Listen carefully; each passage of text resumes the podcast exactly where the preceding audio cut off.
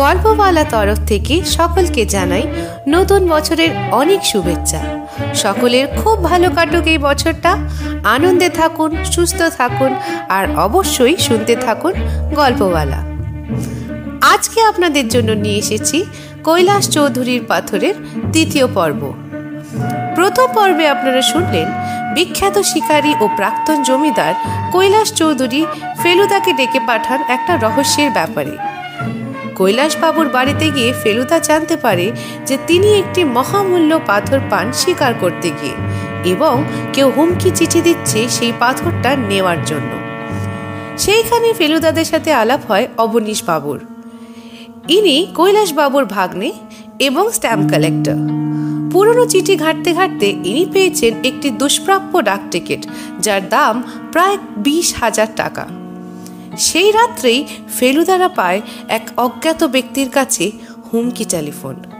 তারপর শুনতে থাকুন কৈলাস চৌধুরীর পাথর, দ্বিতীয় পর্ব।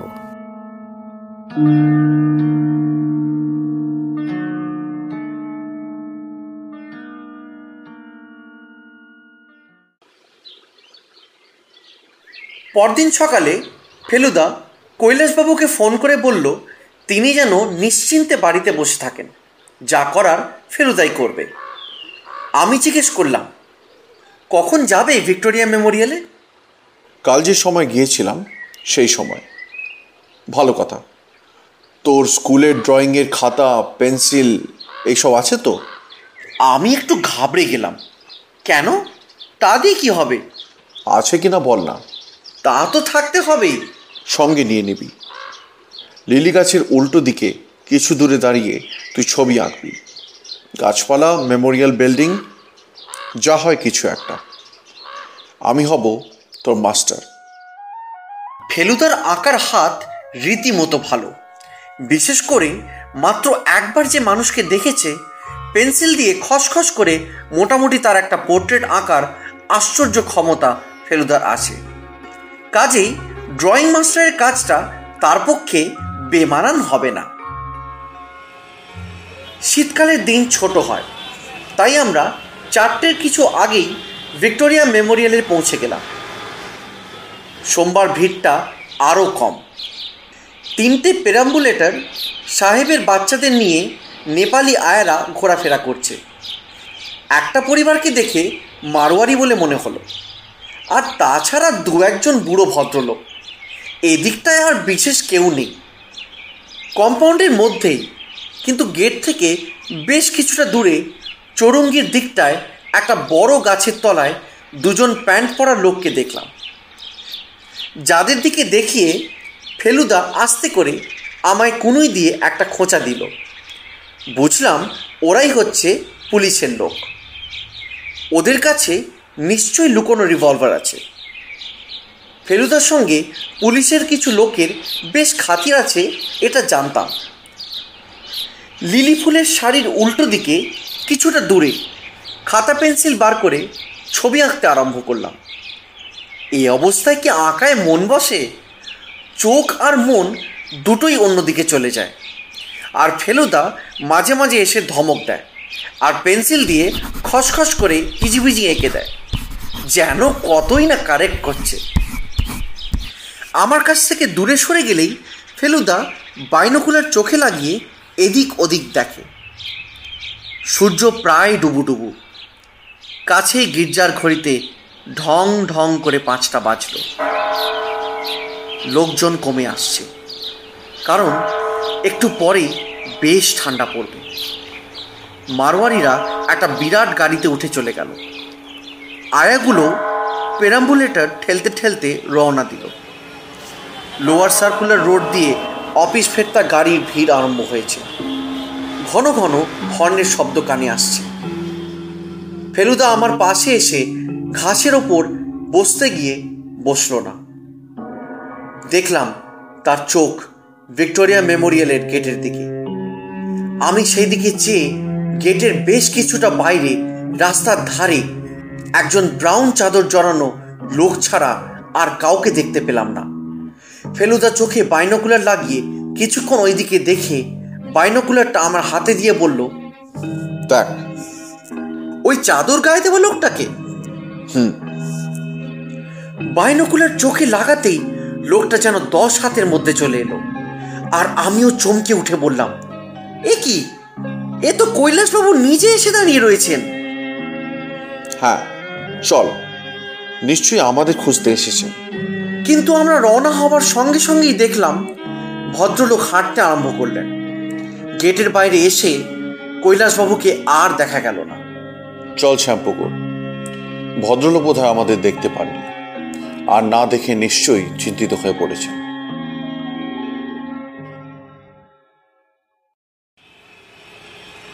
ট্যাক্সি পেলে ট্যাক্সি নিতাম। কিন্তু আপিস টাইমে সেটা সম্ভব নয়। তাই ট্রাম ধরার মতলবে চৌরঙ্গির দিকে রওনা দিলাম। রাস্তা দিয়ে পরপর লাইন করে গাড়ি চলছে। হঠাৎ ক্যালকাটা ক্লাবের সামনে এসে একটা কাণ্ড হয়ে গেল, যেটা ভাবলে এখনও আমার ঘাম ছুটে যায়। কথা নেই, বার্তা নেই, ফেলুদা হঠাৎ একটা হ্যাচকা টান মেরে প্রায় আমাকে রাস্তায় ছুড়ে একেবারে কিনারায় ফেলে দিল। আর সেই সঙ্গে নিজেও একটা লাভ দিল। পর মুহূর্তে দারুণ স্পিডে আর দারুণ শব্দ করে একটা গাড়ি আমাদের প্রায় গা ঘেসে চলে গেল। হোয়াট দ্য ডেভিল ফেলুদা বলে উঠল। গাড়ির নাম্বারটা? কিন্তু সেটার আর কোনো উপায় নেই। সন্ধ্যার অন্ধকারে অন্য গাড়ির ভিড়ের মধ্যে সে গাড়ি মিলিয়ে গেছে। আমার হাতের খাতা পেন্সিল কোথায় ছিটকে পড়েছে তার ঠিক নেই। তাই সেটা খুঁজে আর সময় নষ্ট করলাম না। এটা বেশ বুঝতে পারছিলাম যে ফেলুদা ঠিক সময় বুঝতে না পারলে আমরা দুজনেই নির্ঘাত গাড়ির চাকার তলায় যেতাম।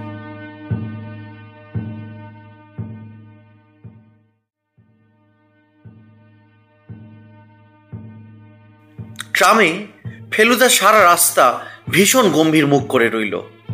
কৈলাসবাবুর বাড়িতে পৌঁছে সোজা বৈঠকখানায় গিয়ে সোফায় বসা কৈলাসবাবুকে ফেলুদা প্রথম কথা বলল আপনি দেখতে পেলেন না আমাদেরকে? ভদ্রলোক কেমন যেন থতমত খেয়ে গেলেন। বললেন কোথায় দেখতে পেলাম না? কি বলছেন আপনি? কেন? আপনি ভিক্টোরিয়া মেমোরিয়ালে যাননি? আমি? সে কি কথা? আমি তো এতক্ষণ শোবার ঘরে বিছনায় শুয়ে ভাবনায় ছটফট করছিল। এই সবে মাত্র নিচে এসেছি। তাহলে কি আপনার কোনো যমজ ভাই আছে নাকি? কৈলাসবাবু কীরকম যেন একটু অবাক হয়ে গেলেন। তারপর বললেন সে কি? আপনাকে সেদিন বলিনি? কি বলেনি কেদারের কথা। কেদার যে আমার যমজ ভাই। ফেলুদা সোফার ওপর বসে পড়ল। কৈলাসবাবুরও মুখটা যেন কেমন শুকিয়ে গেল। কাঁপা কাঁপা গলায় বললেন আপনি কেদারকে দেখেছেন? ও ওখানে ছিল? উনি ছাড়া আর কেউই হতে পারেন না। সর্বনাশ। কেন বলুন তো? কেদারবাবুর কি ওই পাথরটার উপর কোনো অধিকার ছিল? কৈলাসবাবু হঠাৎ কেমন যেন নেতিয়ে পড়লেন। সোফার হাতলে মাথাটা এলিয়ে দিয়ে একটা দীর্ঘশ্বাস ফেলে বললেন তা ছিল তা ছিল। কেদারই প্রথম পাথরটা দেখে। আমি মন্দিরটা দেখি। কিন্তু দেবমূর্তির কপালে পাথর কেদারই প্রথম দেখে। তারপর? তারপর আর কি? একরকম আবদার করেই পাথরটা আমি নিয়ে নিই অবশ্যই মনে জানতুম ওটা আমার কাছে থাকলে থাকবে। কেদার নিলে ওটা বেচে দেবে। দিয়ে টাকাটা নষ্ট করবে। আর ওটার যে কত দাম, সেটা আমি জেনেও কেদারকে জানাইনি। সত্যি বলতে কি, কেদার যখন বিদেশে চলে যায়, তখন আমার মনে একটা নিশ্চিন্ত ভাব এলো। কিন্তু ওখানে হয়তো ও বিশেষ সুবিধা করতে পারেনি। তাই ফিরে এসেছে। হয়তো পাথরটাকে নিয়ে বিক্রি করে সেই টাকায় নতুন কিছু ব্যবসা ফাঁদবে একটুক্ষণ চুপ করে থেকে ফেলুদা বলল এখন উনি কি করতে পারেন সেটা বলতে পারবেন? জানি না। তবে আমার মুখোমুখি তো একবার তাকে আসতেই হবে। বাড়ি থেকে যখন বেরোই না আর লিলি গাছের নিচে পাথর যখন রাখিনি তখন সে আসবেই। আপনি কি চান আমি এখান থেকে কোনো একটা ব্যবস্থা করি? না তার কোনো প্রয়োজন হবে না। সে আমাকে কথা বলার সুযোগ না দিয়ে কিছু করবে বলে মনে হয় না।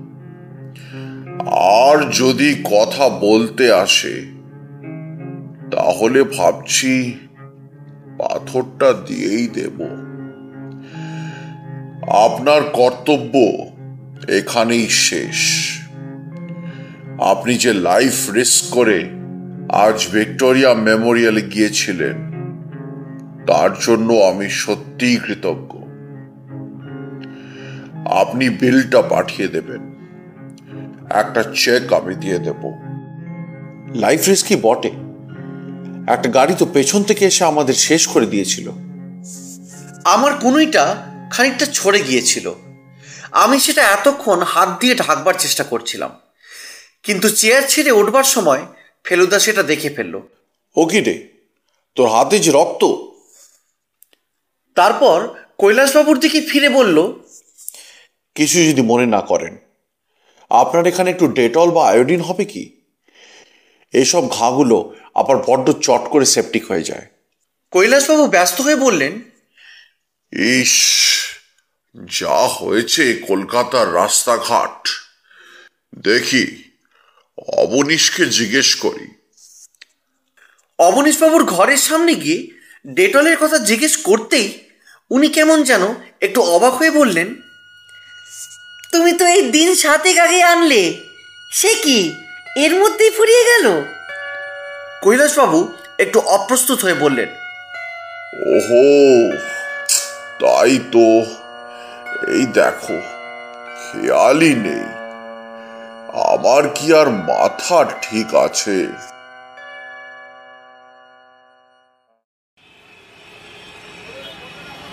ডেটল লাগিয়ে কৈলাসবাবুর বাড়ি থেকে বেরিয়ে এসে দেখি ফেলুদা কর্নওয়ালি স্ট্রিটের ট্রামের দিকে না গিয়ে যাচ্ছে উল্টো দিকে। আমি কিছু জিজ্ঞেস করার আগেই ও বলল গণপতিদার কাছে একবার টেস্ট ম্যাচের টিকিটের কথাটা বলে যাই। এত কাছেই যখন এসেছি কৈলাসবাবুর দুটো বাড়ি পরেই গণপতি চ্যাটার্জির বাড়ি। আমি ওর নাম শুনেছি ফেলুদার কাছে কিন্তু দেখিনি কখনো। রাস্তার ওপরেই সামনের ঘর। টোকা মারতেই গেঞ্জির ওপর পুলোভার পরা একজন নাদুস নুদুস ভদ্রলোক দরজা খুলল। আরে, ফেলু মাস্টার যে, কি খবর? একটা খবর তো বুঝতেই পারছেন। তা তো বুঝেছি, তবে সশরীরে তাগাদা না দিতে এলেও চলতো। তোমার রিকোয়েস্ট কি ভুলি? যখন বলেছি দেব, তখন দেবই। আসার কারণ অবশ্যই আরেকটা আছে। আপনার বাড়ির ছাদ থেকে শুনেছি উত্তর কলকাতার একটা খুব ভালো ভিউ পাওয়া যায়। একটা ফিল্ম কোম্পানির জন্য সেটা দেখতে এসেছিলাম। স্বচ্ছন্দে শটান সিঁড়ি দিয়ে ওপরে চলে যাও আমি এদিকে চায়ের আয়োজন করছি। চারতলার ছাদে উঠে পূব দিকে চাইতেই দেখি কৈলাস বাবুদের বাড়ি। একতলার বাগান থেকে ছাদ অব্দি দেখা যাচ্ছে। দোতলার একটা ঘরে আলো জ্বলছে। আর তার ভেতরে একজন লোক খুটখুট করে এদিক ওদিক ঘুরে বেড়াচ্ছে। খালি চোখেই বুঝতে পারলাম সেটা কৈলাসবাবুর বাবা। ছাদের ওপর ওই যে চিলে কোঠা, তার জানলা দিয়ে দেওয়ালটা দেখা যাচ্ছে। দরজাটা বোধহয় উল্টো দিকে। দোতলার একটা বাতি জ্বলে উঠল। বুঝলাম সেটা সিঁড়ির বাতি। ফেলুদা বাইনোকুলার চোখে লাগালো। একজন লোক সিঁড়ি দিয়ে উপরে উঠছে। কে? কৈলাস বাবু। এত দূর থেকেও তার লাল সিল্কের ড্রেসিং গাউনটা দেখেই বোঝা যায়। কয়েক সেকেন্ডের জন্য কৈলাসবাবুকে দেখা গেল না। তারপর হঠাৎ দেখি তিনি ছাদে উঠে এসেছেন। আমরা দুজনেই চট করে একসঙ্গে নিচু হয়ে শুধু চোখ দুটো পাঁচিলের ওপর দিয়ে বার করে রাখলাম। কৈলাসবাবু এদিক ওদিক দেখে চিলেকোঠার উল্টো দিকে চলে গেলেন। তারপর ঘরের বাতি চলে উঠল। কৈলাসবাবুকে জানলায় দেখা গেল। উনি আমাদের দিকে পিট করে দাঁড়িয়ে আছেন। আমার বুকের ভিতরে ভীষণ জোরে ঢিপ ঢিপ আরম্ভ হয়ে গেছে। কৈলাসবাবু কিছুক্ষণ দাঁড়িয়ে থেকে মাটিতে বসে পড়লেন। কিছুক্ষণ পর কৈলাসবাবু আবার ঘরের বাতি নিভিয়ে সিঁড়ি দিয়ে নিচে চলে গেলেন। ফেলুদা শুধু বলল গোলমাল গোলমাল।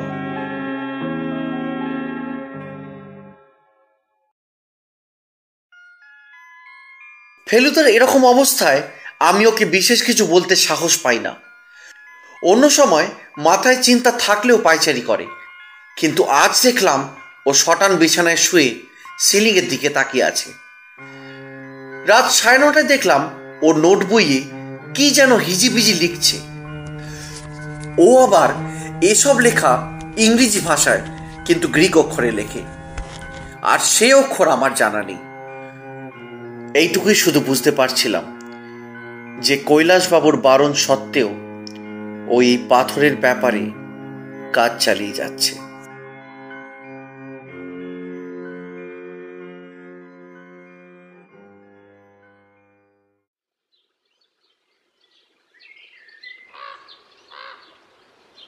ঘুমোতে রাত হয়েছিল বলেই বোধ হয় সকালে নিচে থেকে ঘুমটা ভাঙেনি। ভাঙলো ফেলুদার ঠেলাতে। এই তপসে ওট ওট শ্যাম্পুকুর যেতে হবে। কিসের জন্য?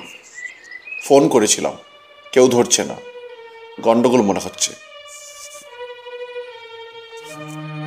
দশ মিনিটের মধ্যে ট্যাক্সিতে উঠে ঊর্ধ্বশ্বাসে ছুটে চললুম শ্যাম্পুকুরের দিকে। গাড়িতে ফেলুদা শুধু একটা কথাই বলল। কি সাংঘাতিক লোক রে বাবা। আর একটু আগে বুঝতে পারলে বোধ হয় গন্ডগোলটা হতো না। কৈলাসবাবুর বাড়িতে পৌঁছে ফেলুদা বেল টেল না টিপেই ভেতরে চলে গেল। অবশ্যই দরজাটা যে খোলাই ছিল সেটাও আমাদের ভাগ্য। সিঁড়ি পেরিয়ে অবনীশবাবুর ঘরের সামনে পৌঁছতি চক্ষু স্থির। টেবিলের সামনে একটা চেয়ার উল্টে পড়ে আছে। আর ঠিক তার পাশেই মেঝেতে হাত দুটো পেছনে জড়ো করে বাঁধা আর মুখে রুমাল বাঁধা অবস্থায় পড়ে আছেন অবনীশবাবু। ফেলুদা হুমড়ি দিয়ে পড়ে আধ মিনিটের মধ্যে দড়ি রুমাল খুলে দিতেই ভদ্রলোক বললেন উফ থ্যাংক গড কে করেছে আপনার এই দশা? ভদ্রলোক হাঁপাতে হাঁপাতে উঠে বসে বলল মামা কৈলাস মামা মামার মাথা খারাপ হয়ে গেছে। সেদিন বলছিলাম না আপনাকে? ভোরে এসে বসেছি ঘরে বাতি জ্বালিয়ে কাজ করছিলাম। মামা ঘরে ঢুকেই আগে বাতি নিভিয়েছেন। তারপর মাথায় একটা বাড়ি। তারপর আর কিছু জানি না। কিছুক্ষণ হলো জ্ঞান ফিরেছে। কিছু নড়তে পারছি না। মুখে শব্দ করতে পারছি না। উফ! আর কৈলাসবাবু ফেলুদা প্রায় চিৎকার করে উঠল। জানি না। ফেলুদা এক লাফে উঠে ঘর থেকে বেরিয়ে গেল। আমিও ছুটলাম তার পিছনে। একবার বৈঠকখানায় ঢুকে কাউকে না দেখে তিন ধাপ সিঁড়ি এক লাফে উঠে দোতলায় পৌঁছে ফেলুদা শটান কৈলাসবাবুর ঘরে গিয়ে উপস্থিত হলো। খাটের চেহারা দেখে মনে হলো সেখানে লোক শুয়েছিল, কিন্তু ঘর এখন খালি। আলমারির দরজা দেখি হাঁ করে খোলা। ফেলুদা দৌড়ে গিয়ে দেরাজ খুলে যে জিনিসটা বার করল সেটা মখমলের সেই নীল বাক্স। খুলে দেখা গেল ভিতরে সেই পাথর যেমন ছিল তেমনই আছে। এতক্ষণে দেখি অবনীশবাবু এসে হাজির হয়েছেন। তার মুখের অবস্থা শোচনীয়। তাকে দেখেই ফেলুদা বলল ছাদের ঘরের চাবি কার কাছে? ভদ্রলোক থতমত খেয়ে বললেন সে সে সে তো মামার কাছে। তবে ছাদে চলুন। বলে ফেলুদা তাকে হিড় হিড় করে টেনে বার করে নিয়ে গেল। অন্ধকার সিঁড়ি দিয়ে তিনজনে ছাতে উঠে দেখি চিলেকোঠার দরজা বাইরে থেকে তালা দিয়ে বন্ধ। এইবার দেখলাম ফেলুদার গায়ের জোর। দরজা থেকে তিন হাত পিছিয়ে কাঁধটা আগিয়ে বাঘের মতন ঝাঁপিয়ে পড়ে চারবার ধাক্কা দিতেই কড়াগুলো পেরেক শুদ্ধ উপরে বেরিয়ে এসে দরজাটা ঝটাং করে খুলে গেল। ভিতরে অন্ধকার। তিনজনই ঘরের মধ্যে ঢুকলাম। ক্রমে চোখটা সয়ে আসতে দেখলাম এক কোণে অবনীশ বাবুর মতনই দড়ি বাঁধা অবস্থায় পড়ে আছেন। ইনি কে? কৈলাস চৌধুরী না কেদার চৌধুরী? দড়ির বাঁধন খুলে দিয়ে তাকে কোলপাজা করে ফেলুদা সিঁড়ি দিয়ে দোতলায় নেমে কৈলাসবাবুর ঘরে নিয়ে বিছানার ওপরে শোয়ালো। ভদ্রলোক তখন ফেলুদার দিকে ফ্যাল ফ্যাল করে চেয়ে ক্ষীণ গলায় বললেন আপনি কি? আগে হ্যাঁ আমার নামই প্রদোষ মিত্তির চিঠিটা বোধহয় আপনি আমাকে লিখেছিলেন। কিন্তু আপনার সঙ্গে সাক্ষাৎ পরিচয় হওয়ার সৌভাগ্য হয়নি। অবনীশবাবু এর জন্য একটু গরম দুধের ব্যবস্থা করুন। আমি অবাক হয়ে ভদ্রলোকের দিকে চেয়ে আছি। ইনি তাহলে কৈলাস চৌধুরী। ভদ্রলোক বালিশের ওপর ভর দিয়ে খানিকটা সোজা হয়ে উঠে বসে বললেন শরীরে জোর ছিল তাই টিকে আছে। অন্য কেউ হলে এই চার দিনে আপনি বেশি স্ট্রেন করবেন না। কিছু কথা তো বলতেই হবে। নইলে ব্যাপারটা আপনার কাছে পরিষ্কার হবে না।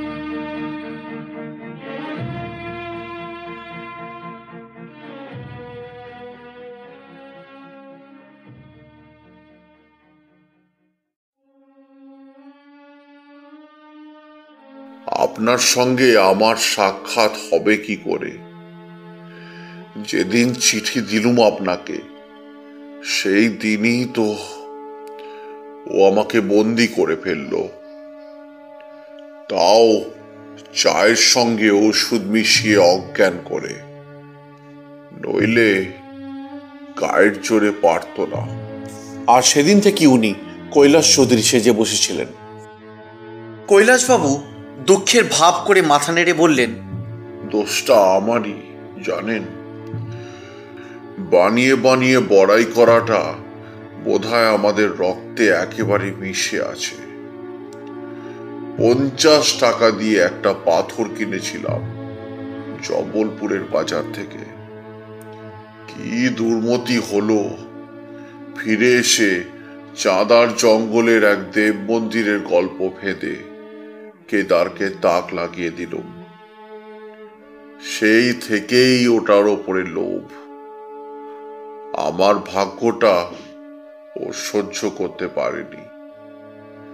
অনেক কিছুই সহ্য করতে পারেনি। বোধহয় ভাবতো, দুজনে যমজ ভাই, চোখে দেখে কোনো তফাত করা যায় না। অথচ আমার গুণ, আমার রোজগার, আমার ভাগ্য। এ ব্যাপারে ওর সঙ্গে এত তফাত কেন হবে? ও নিজে ছিল বেপরোয়া রেকলেস একবার তো নোট জাল করার কেসে পড়েছিল। আমি কোনো রকমে ওকে বাঁচাই। বিলেত গেল আমারই কাছে টাকা ধার করে। ভাবলুম আপদ গেল। এই সাত দিন আগে, গত মঙ্গলবার, বাড়ি ফিরে দেখি পাথরটা নেই। ওর কথা মনেই হয়নি। চাকরদের ওপর চোটপাট করলুম। কোনো ফল হলো না। বৃহস্পতিবার সকালে আপনাকে চিঠি দিলাম। সেই রাত্রেই ও এলো। বাজারে যাচাই করে জেনেছে, ও পাথরের কোনো দাম নেই। অথচ ও দেখেছিল লাখ টাকার স্বপ্ন। খেপে একেবারে লাল। টাকার দরকার।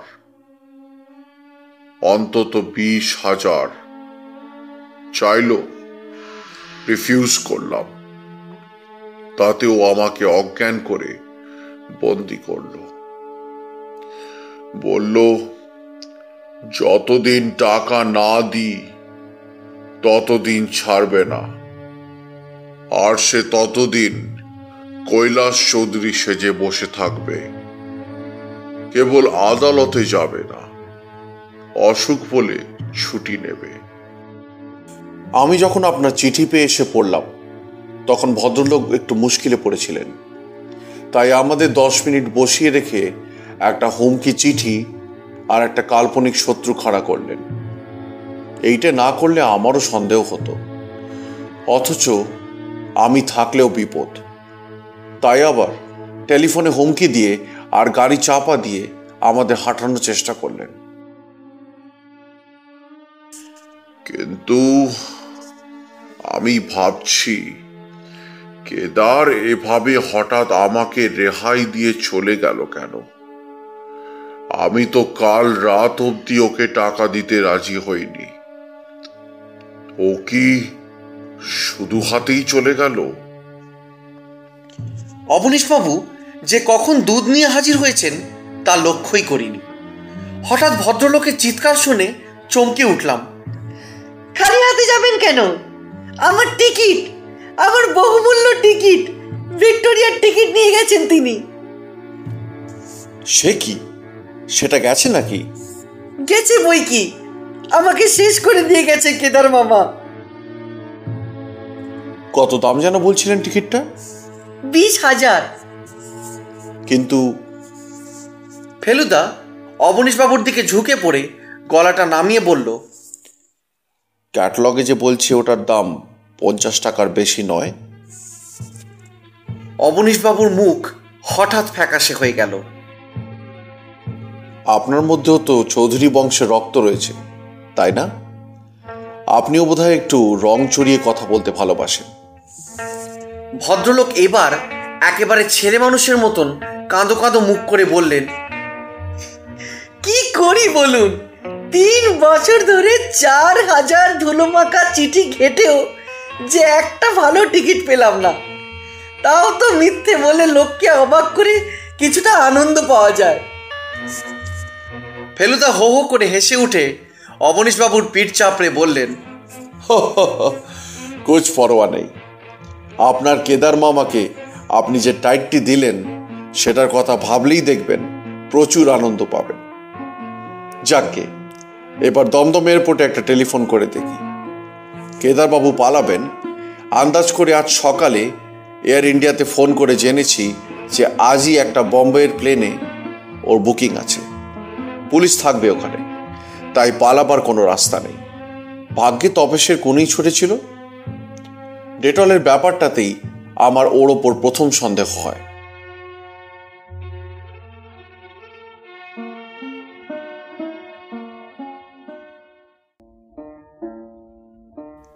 কেদারবাবুকে গ্রেপ্তার করতে কোনো বেগ পেতে হয়নি।